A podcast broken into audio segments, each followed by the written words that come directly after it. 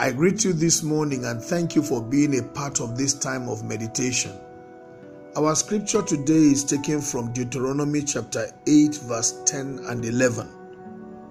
When you have eaten and are satisfied, praise the Lord your God for the good land he has given you. Be careful that you do not forget the Lord your God, failing to observe his commands, his laws, and his decrees that I am giving you today.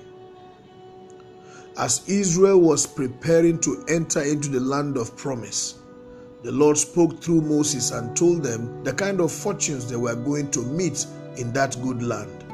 He told them they were going to inherit houses they did not have to build, vineyards that they did not have to cultivate.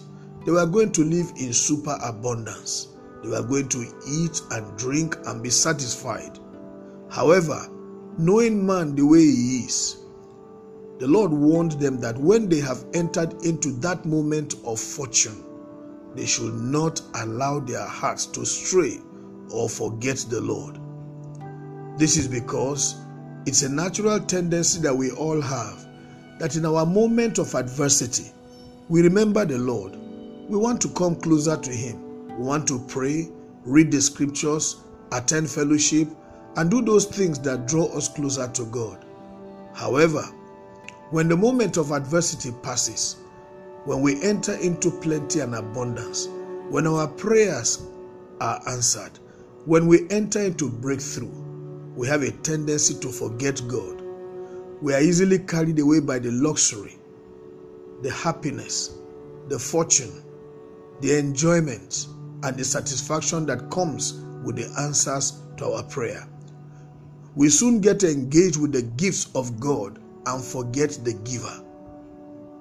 We soon put our Bibles away, have no more time of prayer, not to talk about fasting.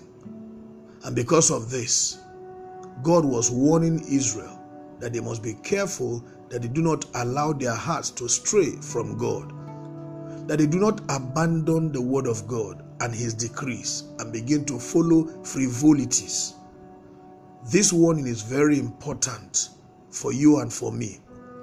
At the beginning of this week, I prayed and asked God to answer your prayer. Everything you will put before God this week, I have asked God to answer on your behalf and grant you the desire of your heart. However, when your breakthrough has come, when your miracles begin to flow, when God's answers to your prayer comes into your hands, this call is very important for you. Do not forget the Lord. Don't get engaged with the gifts of God and forget the giver.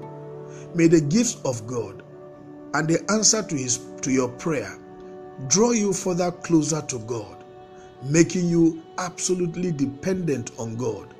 Let your devotion increase as a way of thanking God for answering your prayer rather than straying away from God.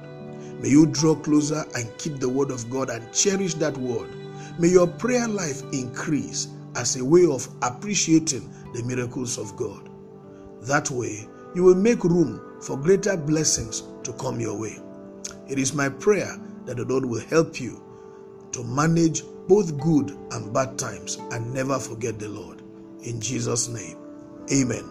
God bless you. Have a beautiful day. My name is Amos Kunat, Pastor, New Estate Baptist Church, Lagos.